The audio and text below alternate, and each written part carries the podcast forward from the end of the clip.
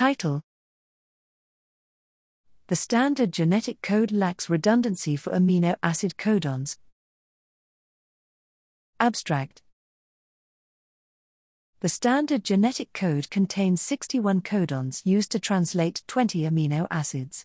A 3 to 1 ratio is presumed to mean all of them except methionine and tryptophan exhibit redundancy, also known as degeneracy, such that multiple codons are interchangeable with respect to cognate amino acids.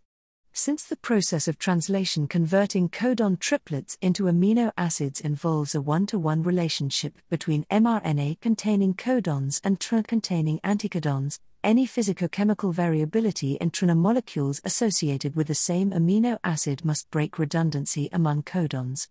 By studying the characteristics of 186 TRNA sequences from Archaea, it is demonstrated that multiple features lead to the conclusion that every anticodon triplet is unique, and therefore that every codon triplet must likewise be unlike all others, even if coding for the same amino acid.